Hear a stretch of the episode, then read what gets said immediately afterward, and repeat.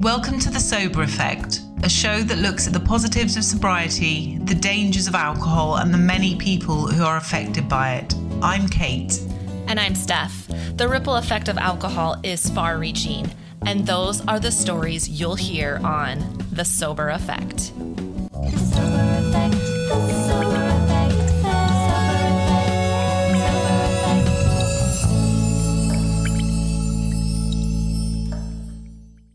All right, episode 4, we have Ricky, who used to be a Marine and is now sober. His story is one that I want to bring with a warning. I would definitely, I think you would agree, Kate, we need to kind of trigger warning this episode because there are stories of suicide involved. And so anyone that maybe would have an issue listening to that or feel triggered needs to know ahead of time. It's a very powerful episode, this, and we deal with a couple of very, very sensitive, traumatic and incredibly sad stories. And Ricky is an absolute hero for talking about it so openly with us. But this conversation could have gone on for hours, couldn't it, Steph? Because it really could. There was just so much to talk about. As with all of our guests, they've got such incredible stories, and we're so lucky to get the chance to actually talk to them. Ricky, we go through so many different topics in this episode. And I think if we talk about the beginning of his life, both of us found a lot of similarities in it because he grew up in a very open door house where he said, it was like a campsite some of the times. And when he woke up in the morning, there were just people always there. It was the party house. I know you grew up in that kind of house. I definitely grew up in that kind of house as well. People wanted to be there. It was relaxed. It was fun. And of course, there was alcohol. Yeah. And starting so young, it does something to you. It does something with your coping skills. You just learn to lean so heavily on this substance, and you never learn how to develop the skills emotionally to, get through hard times. And Ricky faced some really hard times at that young age. I was young and drinking, and I had things come up, but nothing as heavy as what Ricky talks to us about. I think when you start drinking from a young age, we were both around 14 when we started. Mm-hmm. You can't handle alcohol. It's hard enough as an adult, as we've seen, but when you're 14, 15, 16, not only are you not developed, but you also don't have a lot of money. You're not going out there and buying not that any alcohol is good, but you're buying the cheapest stuff you can find, which is incredibly damaging. It's hard hitting and it's cheap. People buy it to get drunk quickly. And because You're young and you don't have a lot of money, that's what you choose.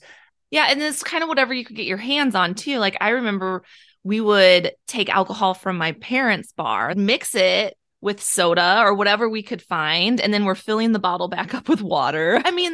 That's what you do. But think about that though. Think about that addictive behavior alone, where you're just financially. And some of us, it was really hard to buy alcohol because you have to get a fake ID or you have to find someone who's old enough. And so, but to go at any length to get the alcohol, that's like early red flag signs of addiction right there. And of course, you've got to be 21 in America. It's younger here, so we had a good few years on you, and I looked 18 by the time I was 14, 15. I could pull that off. So I was always the one that went into the shops to buy alcohol for my friends. And, I was buying for underage people. That's awful in itself, but I was one of them. But I do think, we've sort of touched on this before. When you start drinking young and you haven't developed coping skills in life, forget alcohol. You're then dealing with all of the come down and the hangovers and all of that stuff, being drunk, altering your mind, going around and being really drunk. And you're trying to deal with that when you're actually still a child in a lot of ways. And that is dangerous. It also prevents you. It stunts your brain from growing because you're recovering. You're getting over it. You're doing it again. You're recovering. Where's the time to actually organically grow as a person? Mine was more of like the binge variety, which is actually how I drank as an adult. Like it just continued. So I was always more of, you know, looking forward to the weekend, blowing off steam, you know, drinking until I couldn't drink anymore. And that became a huge pattern because that's kind of how I lived my life all the way through early adulthood and on, because I just, it's like, let's push through the work week or whatever. And then we're going to just completely black out for the weekend. And we think that that's relieving stress. We think that that's, you know, helping, but you're not getting any rest at all. And the problems aren't going away. They're just getting bigger and bigger and bigger in the background. And yeah, I mean, it just does nothing to help you. But that's the narrative, right? That's the narrative. Have a drink. Yeah. You'll feel better. Not to mention all the problems you're creating. Right. Because you're going out drunk and the things you're saying, the things that are happening, the situations, you're making more problems, aren't you? Not forget the brain chemistry and the hangovers and the depression and anxiety. You're actually going out and doing things. You've then got to try and work through and work out with people you've offended or upset or arguments you've had or injuries that you've had.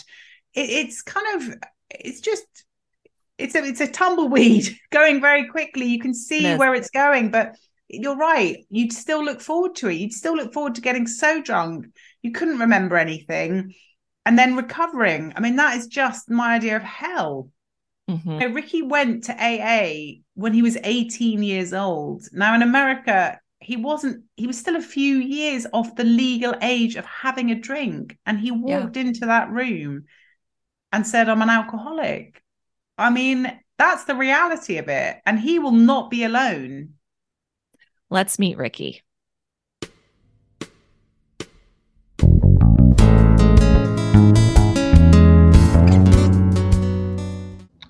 You know, my dad was a heavy, heavy alcoholic, and I got two brothers, but we always had our cousins live with us, and so they were like my brothers also. So I basically had four brothers, and they're all older. I'm the youngest.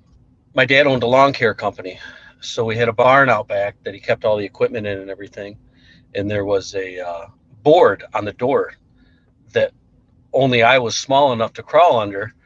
And in the refrigerator in the barn is where my dad kept all his beers.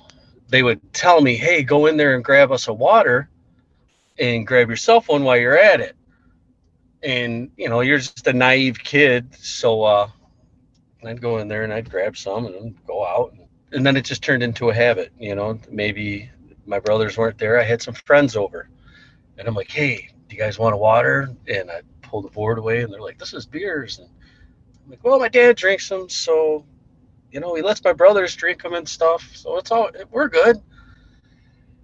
And then it just kind of escalates, you know. You get to high school and you're starting to party, and everybody's like, hey, you know, we had the party place. It was a place for everybody else to get away from their parents. You would literally wake up some mornings, and my parents were like, it was a campground. Every day it turned into a hangout for my friends. One of my best friends had this bright idea of joining the Marine Corps, and it's like, I didn't even know what the Marine Corps involved. I didn't know whatever. I was like, fuck it, I'm in. Let's go, you know? Whose car are we taking, right? So we go to take this test. You got to take an ASVAB test to get the Marine Corps. You got to do pull-ups and push-ups, and then you got to have a drug test. Well, the three buddies I went with, they couldn't pass the drug test. It was kind of a sign for me to be like, you know what, maybe you just need to get the hell out of here. So I did. I was like, I'm out of here, guys. And how old were you at this point? 18. I was just thinking of the similarities to me, actually, because I grew up in a house that had like an open door policy. It was the cool house to hang out in London. My parents were relaxed. Everyone wanted to be at our house. There was always alcohol. And, you know, by the time I hit 18, I had partied more than most people were planning on doing when they went to university, and I was exhausted. I'd had enough of partying and drinking by the time I finished school. That says everything, doesn't it? We were too young to take on that addictive substance. We were just way too young, but we wanted to be older. And like you said, Kate, by the time I was done with high school, I had partied so hard. I didn't go to college, but I just remember people going to college and talking about how hard they partied in college. And I'm like, well, that was me in high school. Yeah, like exactly the same. I didn't go to university. I was like, why? So when you join the Marines, what's drinking like in the Marines? I actually used to go out with a guy who went to West Point, and I remember visiting him and being shocked at the amount they drank, because I was imagining them all to take their health so seriously, you know, and all this stuff. And it was crazy, the level of drink that was consumed there. Is it, what was it like in the Marines when it comes to drinking? Well, like you said, it's a whole nother level. And so you go through boot camp, and then you go through your basic training. So you got 6 months where there's nothing but 100% health going in your body. And you go to your job, they call it your MOS. I was infantry, but then when you get to the fleet, you got 2 roommates, but every room has its refrigerator, and you got a PX that's on base right down the street. And of course, you know, we filled it with beer, obviously. So yeah, the drinking escalated. And when you couldn't afford beer, because I mean, we were broke, we'd get Boone's Farm, we'd get Mad Dog, we'd throw our money together, and just, it would be the shittiest alcohol that you could ever even think of. I don't know what any of that means. I don't know. That it's like you speaking a different language to me. What is Boom Dog? What did Boone's Farm. Boone's Farm's like the cheapest wine you can get. It is the cheapest. Okay. Of the cheapest. Like when I was about. Like Blue Nun. It was like $1.99 back in my day.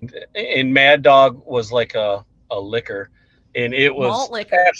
It was so disgusting. It was horrible. But I mean, so we would go to the field. We would be in the field practicing missions and stuff for a week or two at a time. No drinking, no nothing. So when we got out of the field, it was time to party. We had 3 or 4 days where it was nothing but partying. We would just drink, and then say we had to get up at 3 or 4 a.m. and go running the next, you know, on Monday morning. And I mean, I don't even know how many times we'd go running and people were puking. It just smelled like 100% alcohol off everybody. We practiced a lot of shooting also, and a lot of our shooting practice was live fire. So we'd go to these big ranges, but the night before we would be up partying and stuff, and so we'd go to the armory and draw our weapons, and we'd get in formation and go out to the live fire range. There was a time where we went out, and there was groups of 4, and we were online, and so the middle group would advance, and then the ends would shoot fire. Well, the group in front of me went, and the middle group went to go again, and one of the guys didn't get up. And everybody, because a lot of people just got gun shy, where they would just freeze because of the noise and stuff like that. Well, he didn't freeze. What happened was one of the rounds went through the heel of his boot, and when the bullet, when it hits you, it tumbles when it goes on the inside, and it went through his boot, up his leg, and it ended up coming out his chest, and he did die. He died right there. And oh my gosh. Yeah, so they obviously they shut the range down and everything. And do you think that was to do with drinking and not being on the ball, not being focused? Yes, 100%. Yeah. Brain fog, 100%. Yeah. You guys, everything we did, all our drills, was basically you're hungover. Some of them are maybe still drunk, or they're like a withdrawal or whatever. You know what I mean? People don't realize how long it takes for alcohol to get out of your system either, because I've remembered, you know, people saying, oh, don't worry, I'll drive. And it's like, you were up drinking at 3 o'clock. It's only 8 a.m. There's no way you're driving. You are not on the ball. You have not got your wits about you. You can't hold something straight, you might be shaking. I mean, it's just another thing to do with alcohol that I didn't understand, how dangerous it was to operate machinery, to go and, you know, all of these things, to drive my kids to school when I'd had 2 bottles of wine the night before. And there's me going, oh, I never drink drive. Well, guess what? That's exactly what I was doing. I just didn't realize it. Yeah, it takes 9 hours for a bottle of wine to be out of your system. I've looked it up because, once again, I was driving to work still over the legal limit because I easily would drink a bottle of wine and other things, you know? Right. And so that's just driving a car. And then what Ricky's talking about, putting a gun in your hand and you don't have a clear head. These things can happen because alcohol is so accepted and people just assume that you're okay the next day. There are no tests. There are no checks. There are no things that you can do to yourself to make sure you're okay. You just assume everyone's here. They're awake. Let's go. No one's drinking at the moment. And it's. That's you're exactly right. That's exactly how it went. A couple of weeks later, we got put on, it's called air alert, where you're not allowed to leave the base. You could leave the base like a 10-mile radius, but you had to sign out. You could only be gone for like 20 minutes to a half hour at a time. You had to give a phone number where you were going, because air alert is basically when we got called to get deployed, you had like 45 minutes to an hour to have everything ready to go. So no alcohol was allowed. You had people that would follow it. You had people that would break it. You had people like myself and others that we drank cough syrup or mouthwash.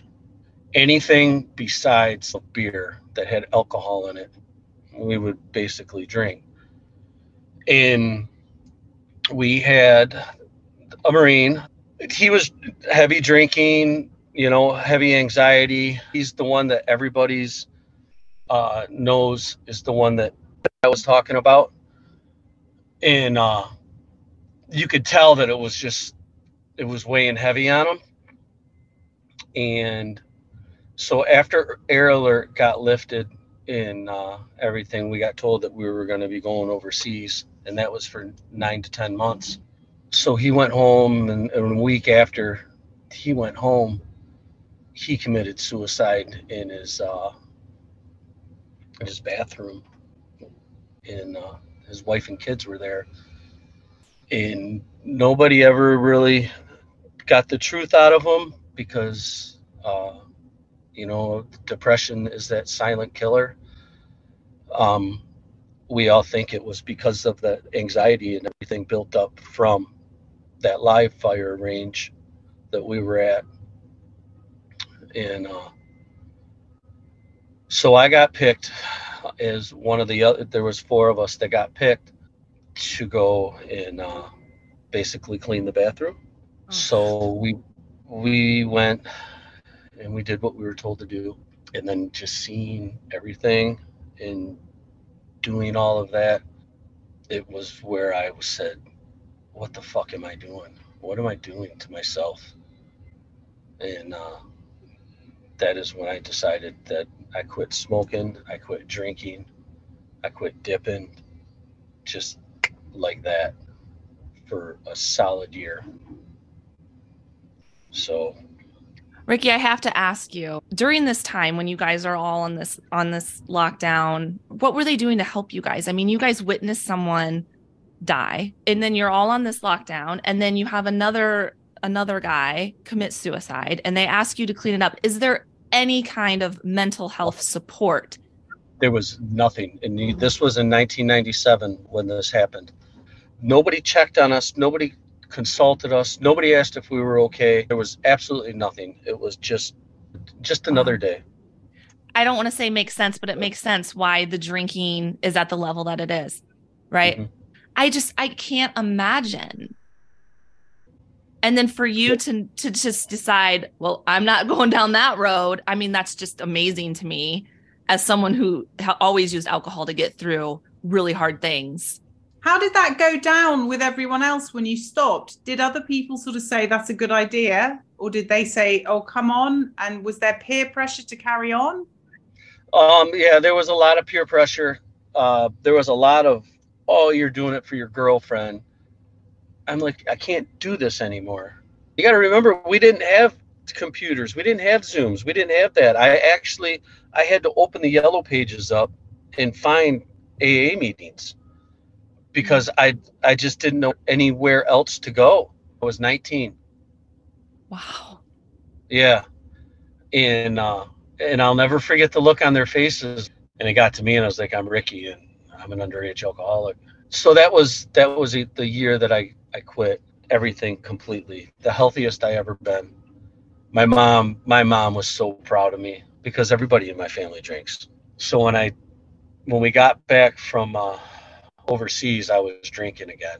I just to see the look on my mom's face.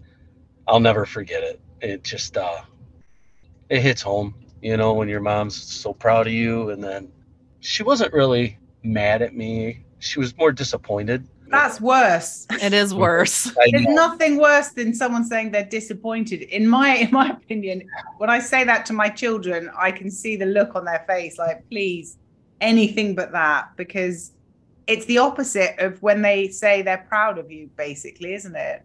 Yeah, 100%. So now I'm getting out of the Marine Corps, still drinking, heavy drinking.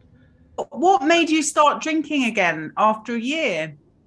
So on ship, I dipped Copenhagen, but we didn't have it on ship. So we had to get it to us in the mail. Is that tobacco? Yeah. Yes. Yeah. Yeah, that goes in your lip. Yep. So what they would do is, and I did not know this, they would open them for us because it would dry out. It'd get real dry.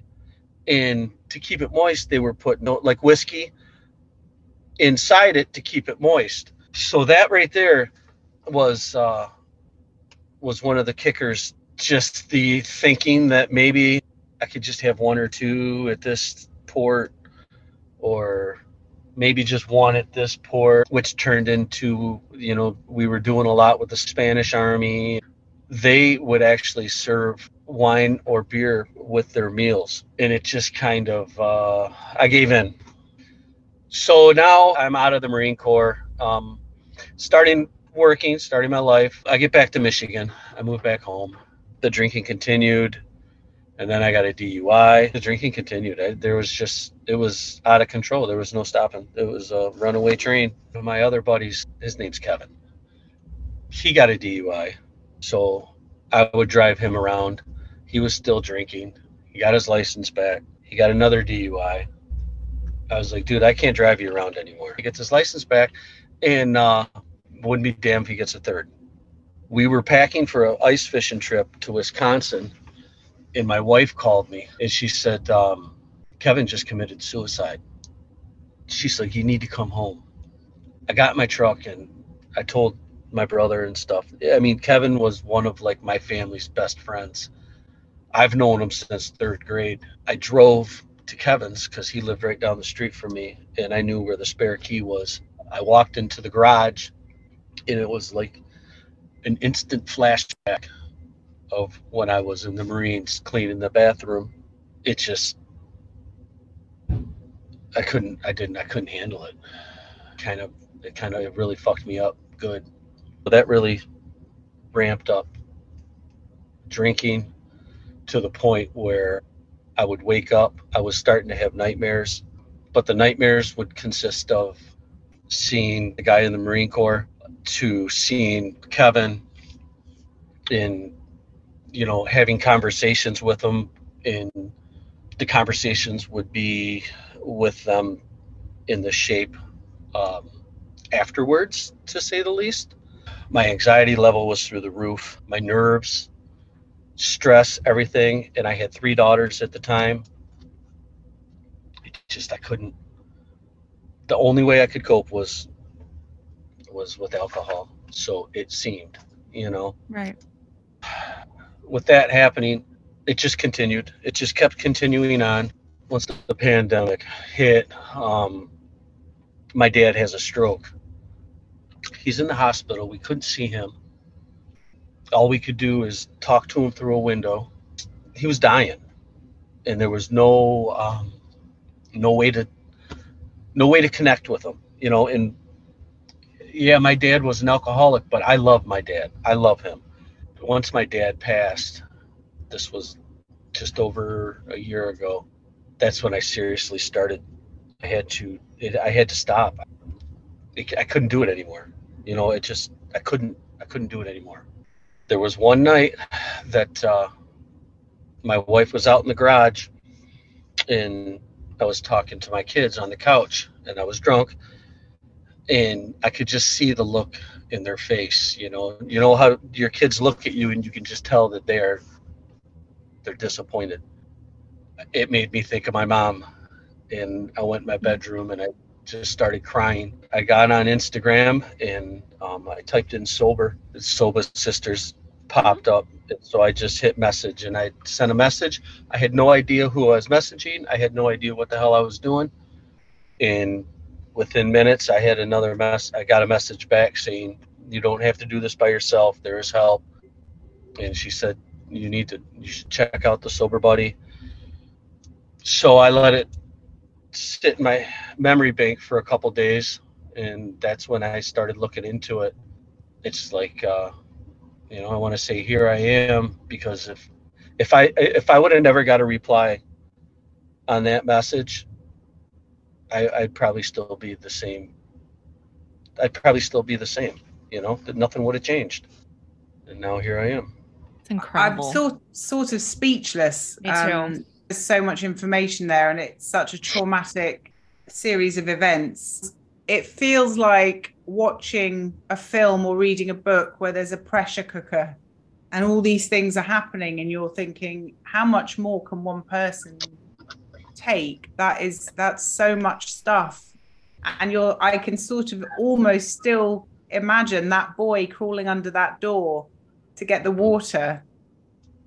And thinking it's the same child. He's never really had a chance to grow up and learn coping skills and to experience life in a safe and happy, danger-free zone where he's allowed to progress his brain and meet people and feel like he can actually focus on himself and life. It feels like you were just sent straight into the deep end, and it was just non-stop. I've never heard a story like it. I like the way you put that. You're right. I was thrown in the deep end. I finally reached out to the VA. The VA now has so much more to offer for everybody. So I went through a 6-month sleeping disorder class for my nightmares. They diagnosed it with the PTSD, and it took me a long time. It took weeks, months to finally open up, even to my therapist. And she was like, "You were one of the toughest nuts to crack." She was like, "Usually people just kind of open up." She's like, I didn't know if you were ever going to break. And I'm like, "You don't understand how long I've held this in, from everybody."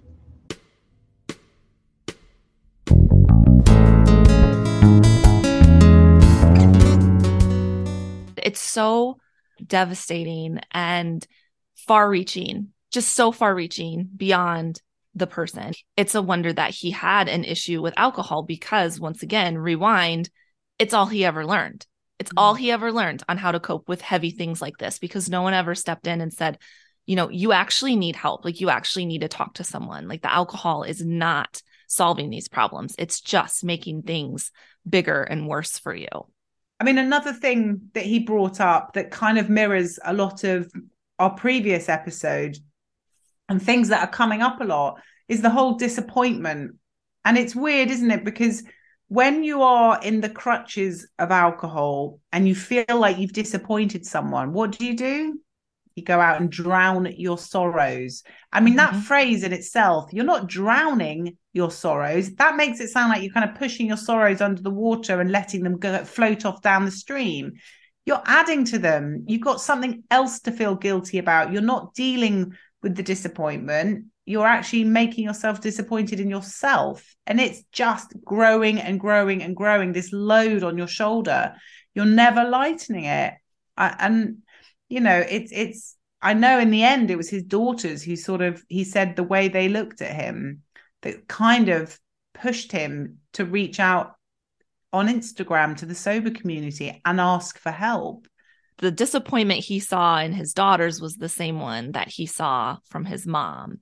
And I feel like that's where he made this connection of, it's got to be different. Like, I can't go back to drinking because I don't want to do that again. Like, I don't want to have to disappoint anyone ever again.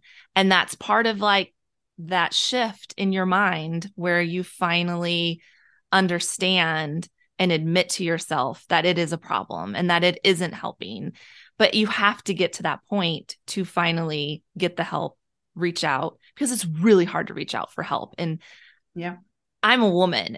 I mean, I know for men, it's even harder. I mean, and then a man that was in the military, and it's all about being a man and being strong and being mentally tough.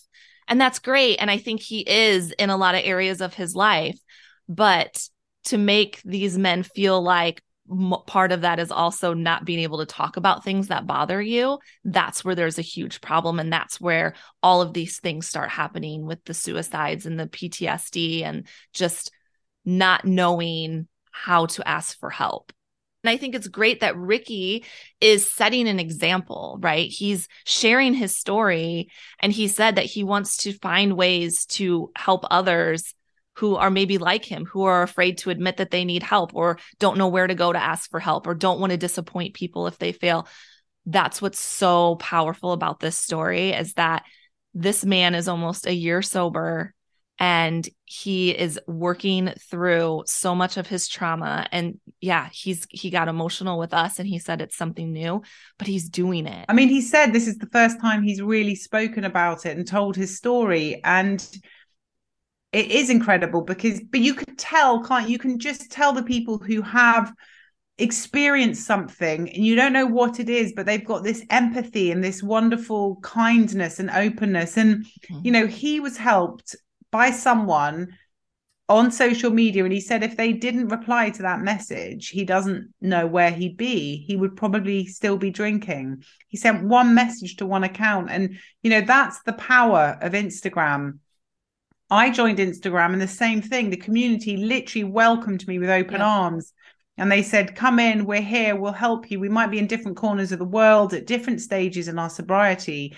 But there's this, once you've gone through sobriety, once you've clawed your way out of the darkness that is alcohol addiction or dependency or gray area drinking, when you're so scared, when you don't like yourself anymore, where you just think, I don't want to be this person. When you've managed to get out of that place, which sadly most people don't, most people carry on drinking. We are the rare few that are lucky enough to have found enough support and strength to get out of that and walk away from it. Yes. But once you find that and you realize, oh my gosh, this is so much better than anything I can imagine, you want to help other people. You know, and that's, you can clearly tell that from talking to him. That's what we're doing here, isn't it, Steph? We want to give something back. We've had great support. We've listened to podcasts. We've read books. We've spoken to people. And we now want to do something like that for other people. And that's the beauty of it. But if there's someone listening and they are feeling completely on their own and all their friends drink, their family drinks, and they know they want to stop, but they've got nowhere to start. What do you think? Where are the places, from having a year behind us now, where are the places that you can turn to get a bit of support? What do you think? You know, just what I know now, there's a lot of places, but what I didn't know is that there was a lot of places, right? Because you just think you need someone directly in your life to help you, right? You're looking for someone else to get sober with you. That's kind of where I was at.